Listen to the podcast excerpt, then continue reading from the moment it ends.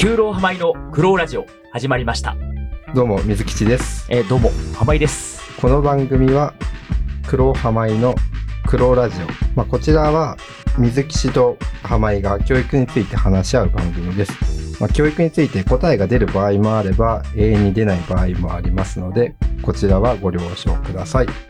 ということで、今回なんですけれども、第2回目。ち第2回目ですけれども、何でしょう？といろいろですね、はい。僕が興味のあるものを、教育問題ですね。教育問題って気になる教育のトピックをあのー何個か今レジュメを浜井さんに渡してありがとうございます。下調べいただいて。見ているんですけども今回ちょっと気になったところが、はい田舎問題っていうところではい。話していこうかなと考えておるんですけれども。まあま僕と浜井さん結構田舎の出身のそうですよね。なのでまあこれ本当は二項対立で田舎がいい例えば田舎が悪いっていう話を、まあ普通の番組だったらなんか二項対立でどっちもいいんじゃないかっていうので話すのがいいかなとは思ったんですけどもそうですよね。ディベートしてるところとか多いですけどね。まただ、僕は田舎に対してあんまりいい印象を持ってなくて、あの、出身から、うん。経験から来る話っていうので、まあ今回ちょっといいところももちろんあるんで、そこを含めながら話していきたいとは思うんですけど、どうしてもちょっとマイナス部分がもし目立ってしまった場合はちょっと申し訳ない。まあ聞いてる人にちょっと申し訳ない部分があるかなと思って、初めにこの部分はちょっと言っとかないといかんかなと思って。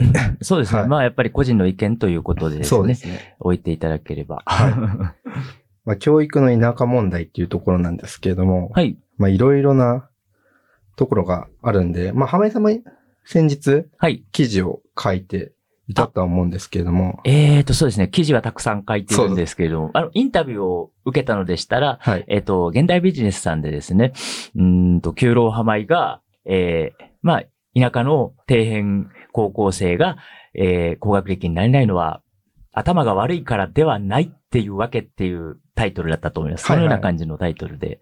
はい。まあ、どういうことが言いたいのかと言いますと、はい。うーんと、彼らは頭が悪いんじゃないっていうことですよね。うん環境が、あの、活かせなくしてるんだよっていう。まあそれめちゃくちゃわかるわ。はい。わかるなと思って見ては思ったんで、またその URL 貼り付けとくんで、皆さん興味のある方、見ていただきたいなとは思うんですけれども、はい。ありがとうございます。まあそこから、まあどういった問題があるかなと思って、はい。まあちょっと、そうですね、ここのところを話していけたらなと思ってます。うんうんうん。よろしくお願いします。お願いしますはい。まあそうですね。もう多分いろいろ問題があるとは思うんですけれども。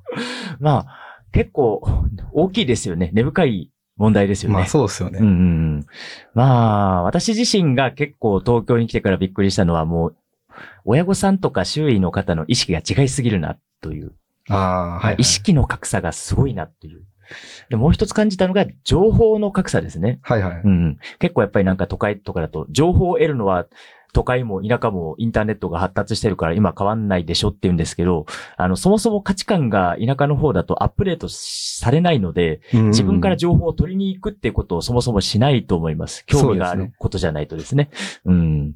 まあだからなんか、うん、自分の好きな情報ばっかり集めてると、それはもう、えー、なんというか勉強ではないですよね。んそうですね。うんうん。で、やっぱりなんか、進学なんかでも結構大きな、多分、ん見た目の偏差値よりも大きな隔たりがあるなっていうのは感じてしまいました、はいはいはい。うんうん。まあそれがやっぱりなんか、えっ、と、まあ地方と、えー都会の格差っていうのも、まあ私の出身は兵庫県の丹波っていうところで本当に山の中でもうものすごい田舎なんですけれども、はいはい。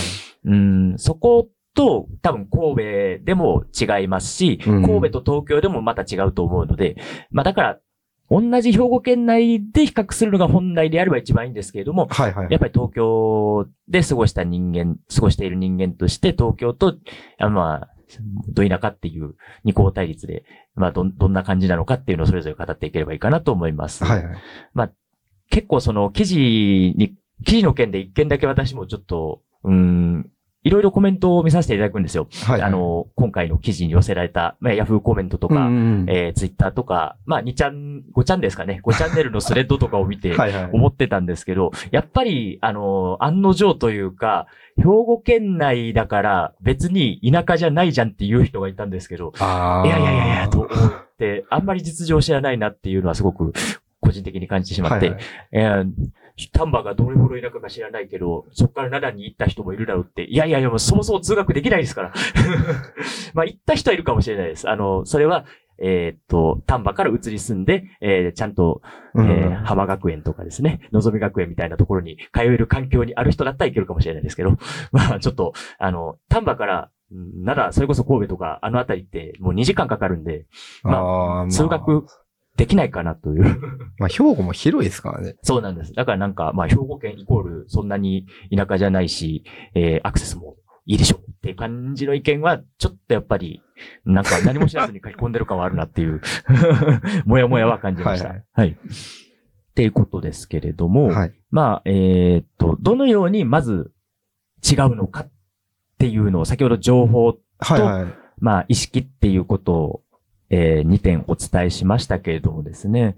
うん。まあ、まず情報情報っていうのは、まあ、もしかしたら前回の放送ともちょっと重なるところがあるかもしれないんですけれども、えー、まあ、先生の価値観がアップデートされないっていうのがちょっとありますよね。ああ、これははいはいはい。うん。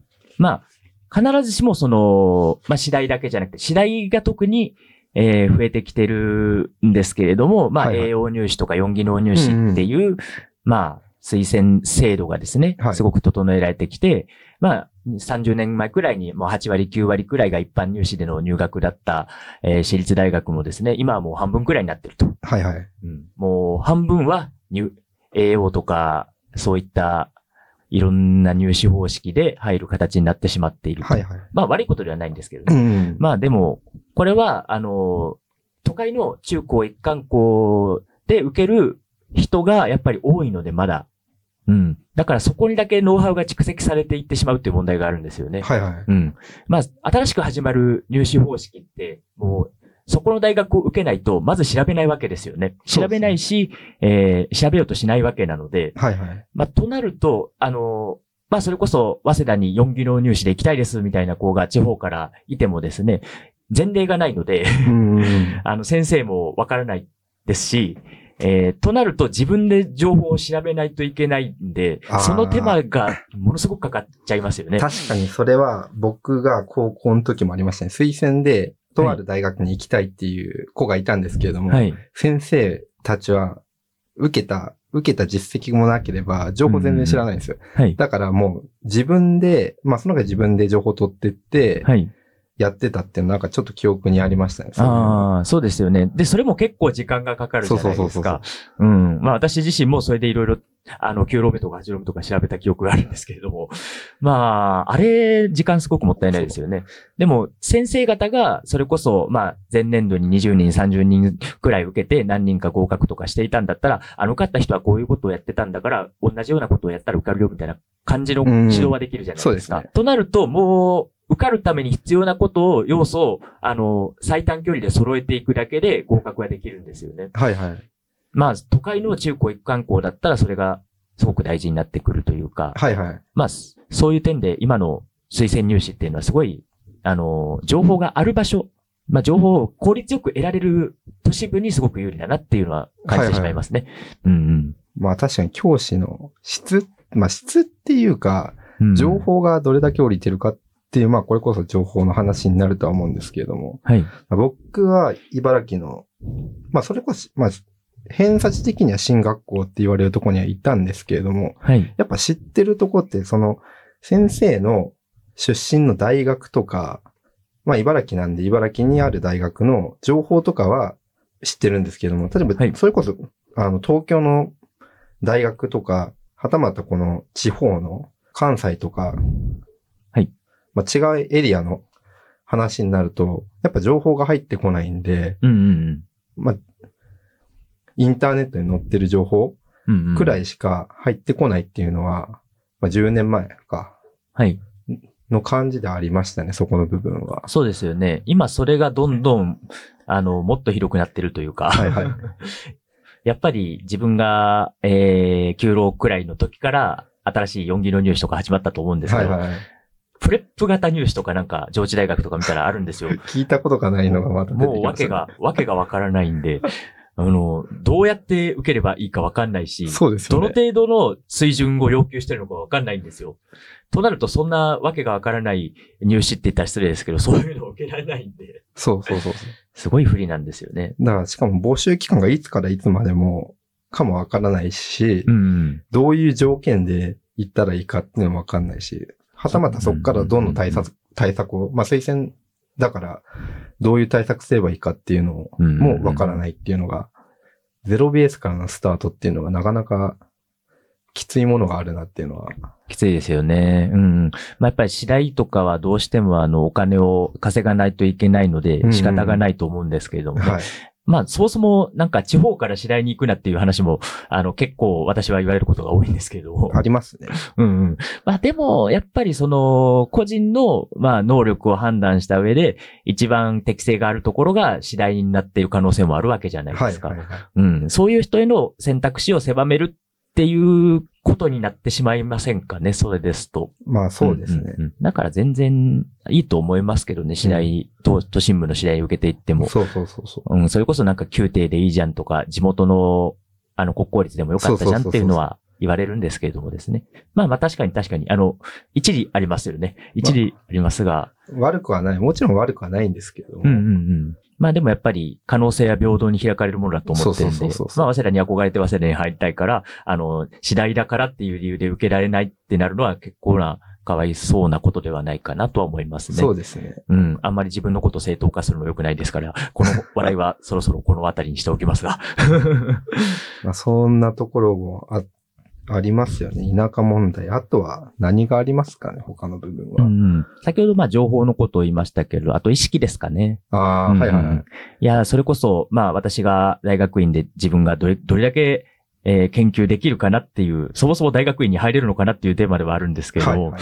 うん、その勉強がですね、あの、そんなに、うーんと、意識が高くない、勉強をしたいと思ってる地域がない、えーっていうのは、まあまあ、あの明らかにはされてきてると思うんですけれども、はいはいはいうん。なんかもうす、もっと広いと思うんですよね、うん現状は。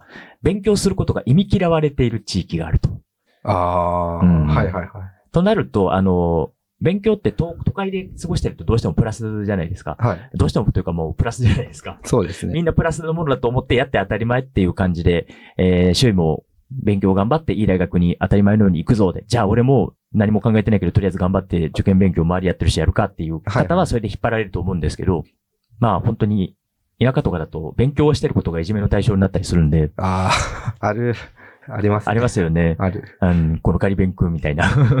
そういうのを見てますとね、やっぱりなんか、勉強がプラスの地域とマイナスの地域がある。ここ結構盲点だと思うんですけど、すごい根深い問題だなと思いますね。勉強をやってることがかっこ悪いみたいな風潮がで、なんか出ちゃう、出てるっていうか、んんんそういうのもありますよね。そうなんですよね。うん。なんかそういう、えっ、と、まあ、社会学の名作でですね、えっ、と、ハマータウンの野郎どもっていう本が、書籍があるんですけれども、はいはいはいまあ、私のこの間のインタビューでもコメント欄で何件か、あハマータウンの野郎どもの世界じゃんって書いてあったんですけれども、はいはい。うんと、まあ、ハマータウンっていう労働者階級の方が、まあ、親御さんから、えーその子供まで、えー調査をしてたんですけども、大人が入ってですね。まあ、その人たちは、えっ、と、進んで労働者階級になろうとしてるんだよっていうのを証明した。っていう聞き取り調査ですねはいはいはいうん。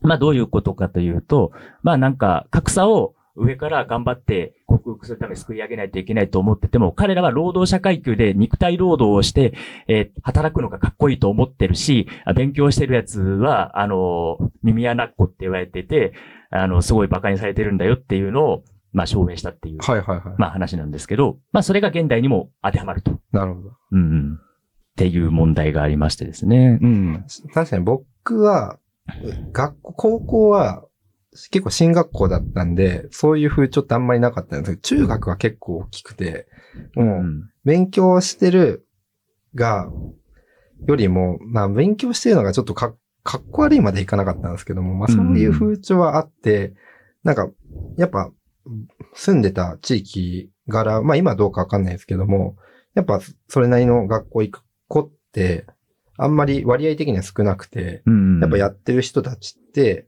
なんかちょっと違う目で見られたりとか、うんっていうなんか色眼鏡で見るような雰囲気っていうのはあったなっていうのは。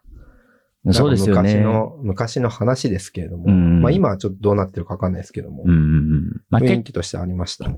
そうですよね。まあ、これはやっぱり都会の方なんかに話しても、あまりなんか、信じられないっていう反応されることが多いですね。まあ、仕方ないと思います。全然住む世界が違うので。まあ環境違えば全然変わりますからね、そこの部分は。うーん。まあ、ということですかね。結構だから、まあ私が特に地方と、まあ都会の、えー格差で大きいのが、その意識と、意識と情報の格差かなと思ってます。まあ、金銭的なものは実はそんなに関係がないんじゃないか。ああ。うん。まあ、金銭的な格差っていうのはむしろ話題話題になりすぎてるし、実際お金をかけた方が、あの、合格率が上がったり、学力が上がったりするのは間違いないんですけれども、そもそもやっぱ金銭を持ってる人が意識とか、あの、そういう情報の運用の仕方がうまいからお金を持ってるんだっていうのはあると思うんですよね。ああ、まあまあまあ。うんうんうん。まあもちろんやっぱり予備校に行くためのお金っていうのは大事なんですけど、本当に、あの、ちゃんと勉強をさせる、うん、勉強させることがお金になるって思っていたら、どんだけ貧乏でもお金はかき集める、ある程度はかき集められるまあ気はするのでで、うんうん。まあ、まあでも勉強にかけるお金って高いですからね、もうそうですね。本当にだから、できない家計もあるとは思うのですが、まあどちらかというと金銭的格差とかよりは、あの、情報格差であるとか、意識の格差の方が大きいなっていうのは個人的には感じております。まあ、ひとまず、お金の話っていうのは奨学金とかいろんな選択肢、まあ奨学金も、まあ、それはそれでまたいろんな問題ありますけども、選択肢としては、あの、大学に行く金銭面で確保する方法っていうのはあるから、そうですね。決して難しいことではないっていうのは、うんうんただまあ、奨学金とか他の話になると、まあ入学金とかいろいろなお金の話はまたこれはこれ別にして、うん。うんうんうん。まあ一つ話を置いといてっていう話で持ってければ、まあ奨学金とか他の選択肢っていうのはいろいろあるっていうところですよね。だから必ずしもお金をが教育に直結するっていうところでもないっていう。そうですね。うんうん。やっぱりまあ奨学金制度があるから、えーまあ別にお金なくても大丈夫ではあるんですが、そもそもそのうん。奨学金制度があることを知らない人が結構多いかああ、ら。そうですね。で、どの程度の人がもらえるかはわからないわかんないですよね。ですよね。あの、こんなの一部しかもらえないじゃんってどうしても思っちゃうんですけど、まあ私は少なくとも4年間早稲田大学でえー40万以上もらっていたんで、はいはい毎年。えーだからすごいありがたいなと思います。あの、ある程度所得がなければ、まあそれこそ親御さんが、えー世帯年収で800万円はいはい。以下、えーで、成績が一定以上っていう基準を満たしてれば、早稲田は誰でも送れる大学だったんで、へえ。うんうんうん。そうなんですね。だから、ほぼもらってるの地方の方でしたけどね。はいはいはい。で、もらってる数とかも、あの、学籍番号とか張り出されるんですけど、はいはい。いや、少ないんですよ。だいぶ。これだけしか800万円未満の人っていないのって錯覚するくらいで、まあもちろん成績もあるんでそれだけじゃないんでしょうけど、いや、だから、うちは世帯年収200万円とかだったんで、800万円なんて誰だってクリア、えーできないだろうと思ってたんですけど、田舎の感覚だとそうなんですよね。はあ。うん。みんなやっぱり当たり前のように1000万円を超えてるような、えー家庭が、あの、早稲田には来てるなっていうはいはいはい。のが実感としてあって、で、まあ、奨学金無制度の話に戻しますけれども、はいやっぱりなんか奨学金制度に関しても情報が少ないから、うんあの、もらえるかわからないし、あの、そんなに多分調べようとしないし、うん。えー情報、そこの情報にたどり着くまでに手間がまたかかりますよね。そうですね。うんうんうん。だから情報格差が根深いという。確かに。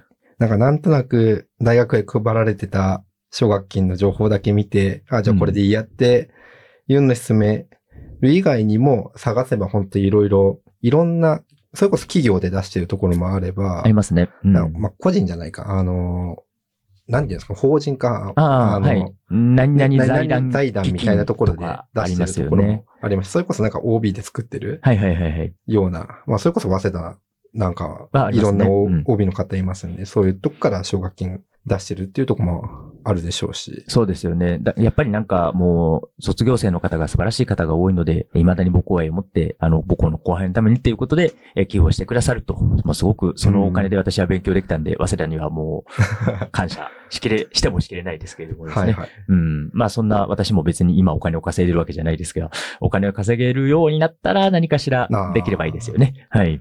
まあそこは還元できれば、また新たな学生に門戸が広がるっていう感じですよね、そそうですね。うんうんうん。という感じでしょうか。はい。なので、まあ、今回の田舎問題ですけども、かなり掘っていけば掘るほど、いろいろ話は尽きないなっていうところあるんで、まあ、あの、まあ、僕の田舎と、あの、浜井さんの田舎ってまたこれはこれで特色が違うっていうところで、うんはあるとはうん思うんですけれども、やっぱり大きなところで言えば情報はい。のところですかね。はい。情報ですね。まあ、これって、情報を取りに行くっていうのは、まあ今だったらもう本当 SNS とかインターネットとか、より発達してるから、チャンスは、チャンスっていうか情報を取る方、手段っていうのは増えてきてるとは思うんですけれども、はい。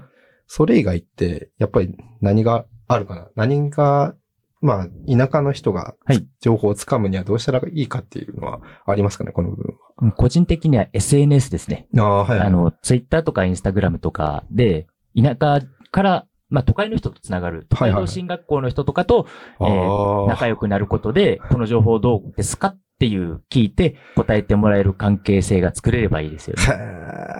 それは、うん。一昔前でありえなかった。ありえなかったけど、今だったら、うん。今の、まあ、この今のっていうのもちょっと情報にラグがあって1年前くらいの話なんですけど、まあ中学生とかはもう LINE を使わなくて、インスタの DM でやり取りをしてるって話を聞きました。はあ、すご。はい。まあもっと進んでるかもですけど、今、そうですよね1年前の情報なんでこれが。もうだから今のやっぱ若い人から吸収することすごく私も早稲田にいて多かったなと思うんですけど、はいはい。若い人からあの学ぶってことをずっと大切にしていきたいなと思ってますね。うんそれがもう勉強だなと。まあ一つの解決方法ではないですけれども、はいまあ SNS をうまく活用するっていうところは一つ、あの手段としてはありかなっていうのは。そうですね。やっぱりなんか、会いに行ったりとかできないので、うんじゃあ、ネットで繋がった人に聞けばいいと。うんうん。うんうん結構やっぱりなんか、SNS の文化って特徴的だなと思うことがあって、はい。高校名みんな書くときに、あの、カタカナ2文字とか、カタカナじゃないな、えっ、と、アルファベット2文字とかアルファベット3文字とかで書く、なんか癖があるというか、習性があるというか、え例えば7の79期とかだったら ND79 とか書くんですよ。すげえなと。はいはいはいはいい。や、そんなのは自分の時代だったら考えられないんで。なるほど。だからなんか、それこそ兵庫県とかだったら ND79 とか ND80 みたいな、そういうの、何期までいらっしゃるかわかんないですけど。はいはいはい。うん。まあ ND じゃなかったら、えーそうですね、改正とかだと、え、どうなんですかね ?KC とか、KS とかになるんですかね？ああ、うんはいはいはい。わからないんですけど、なんか、ちょっと、頭文字検索して、はいはいはいなんか、進学校に通ってそうなアカアカウントの人とか捕まえて、えー仲良くなればいいかなと思いますね。なるほど。まあ今回は田舎問題でしたけれども、うんうんうん。まあこう、まあ SNS ですね。まあいい、まあいい使い方をして、情報を取れればと。まあもちろん、あの、経験者から、経験者っていうか、あの、せ学校の先生から聞くっていうのも、まあまず大大前提としてあるとは思うんです。もちろん、あの、入試の情報を持ってないことはないとは思うんで、うんうんうん。まあそういうものをうまく活用しつつ、あの、情報の格差を埋めていけたらな、いけたらなって、まあ僕は受験生じゃないんですけど、まああの、聞いていただいている方がそういうところで、あの、知らなかった部分を補っていただければ嬉しいなと思います。そうですね。やっぱ活用の仕方だと思うので、いそれこそもう、あの、私もどうしても無条件で、田舎とかだったら大人が、あの、子供に、あの、トップダウンで、俺、俺たちが言うことが正しいんだって感じで教えると思うんですけど、はい。あの、大人に見切りをつけても全然いいですからね。まあそうですね。大人、この大人ダメだなと思ったら、あの、進学校の先生とかのアカウントを探したりとか、ねね大学教授のアカウントを探したりとかして、あの、まあ、大学教授は無理かもしれないですけど、うん。まあ、ちょっと大人の先生をやられてるような顔出しで発信されているような方はに相談を DM とかでしたら答えてくださる方もいらっしゃると思うんで、はい。うん。そういう感じで、せっかく大情報時代なんで、うまく使っていただければなと思いますね。はい。今回は田舎問題について話しました。ありがとうございます。ありがとうございます。クロ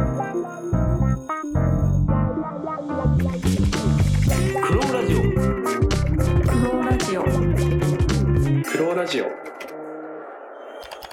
クローラジオクローラジオ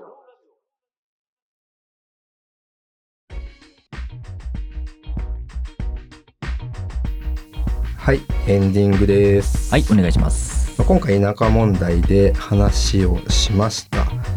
どうですか？ねやっぱり僕と浜井さん同じ 田舎出身だったんで、うんどうしても田舎批判までいかないですけども、そっちの方に話が寄ってしまったので、うん。まあもちろん田舎でいいっていう方もいるので、そういった意見もまあいただければ、そうですね。また話の題材とか、うんまあ、より僕たちの勉強の中に入れていきたいなと思うので、またご意見いただければありがたいなと思います。お願いしたいと思います。結構やっぱり私も、あの、今年の3月とか2月くらいまで、ツイッターとかで田舎の違反とかをしてしまってたんですが、まあ、あんまり学問をする人間として、その姿勢も良くないなと、ちゃんとフラットに、えーうん田舎の役割なんかを捉えないといけないなとも 思っておりますんで、あの、ぜひ、お叱りの声なんかもですね、あの、前向きに受け止めて頑張りたいと思います。はい。はい。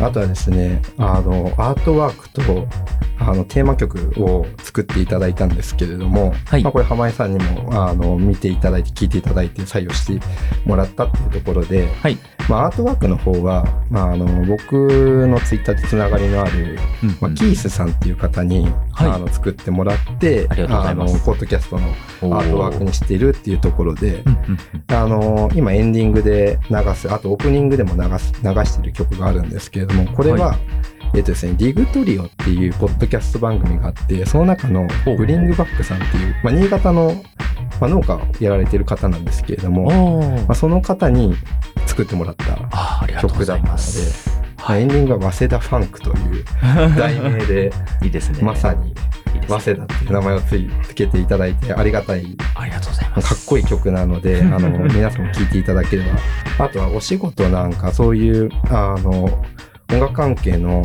あの、オープニングとかそういうのも作っていただけるので、ぜひ、アートワークはキースさんで、あの、曲の方はブリングバックさんに作っていただいたんですけれども、もしご依頼したいという方がいれば、あの、今回の、あの、概要欄に載せておりますので、ぜひぜひ依頼してみてください。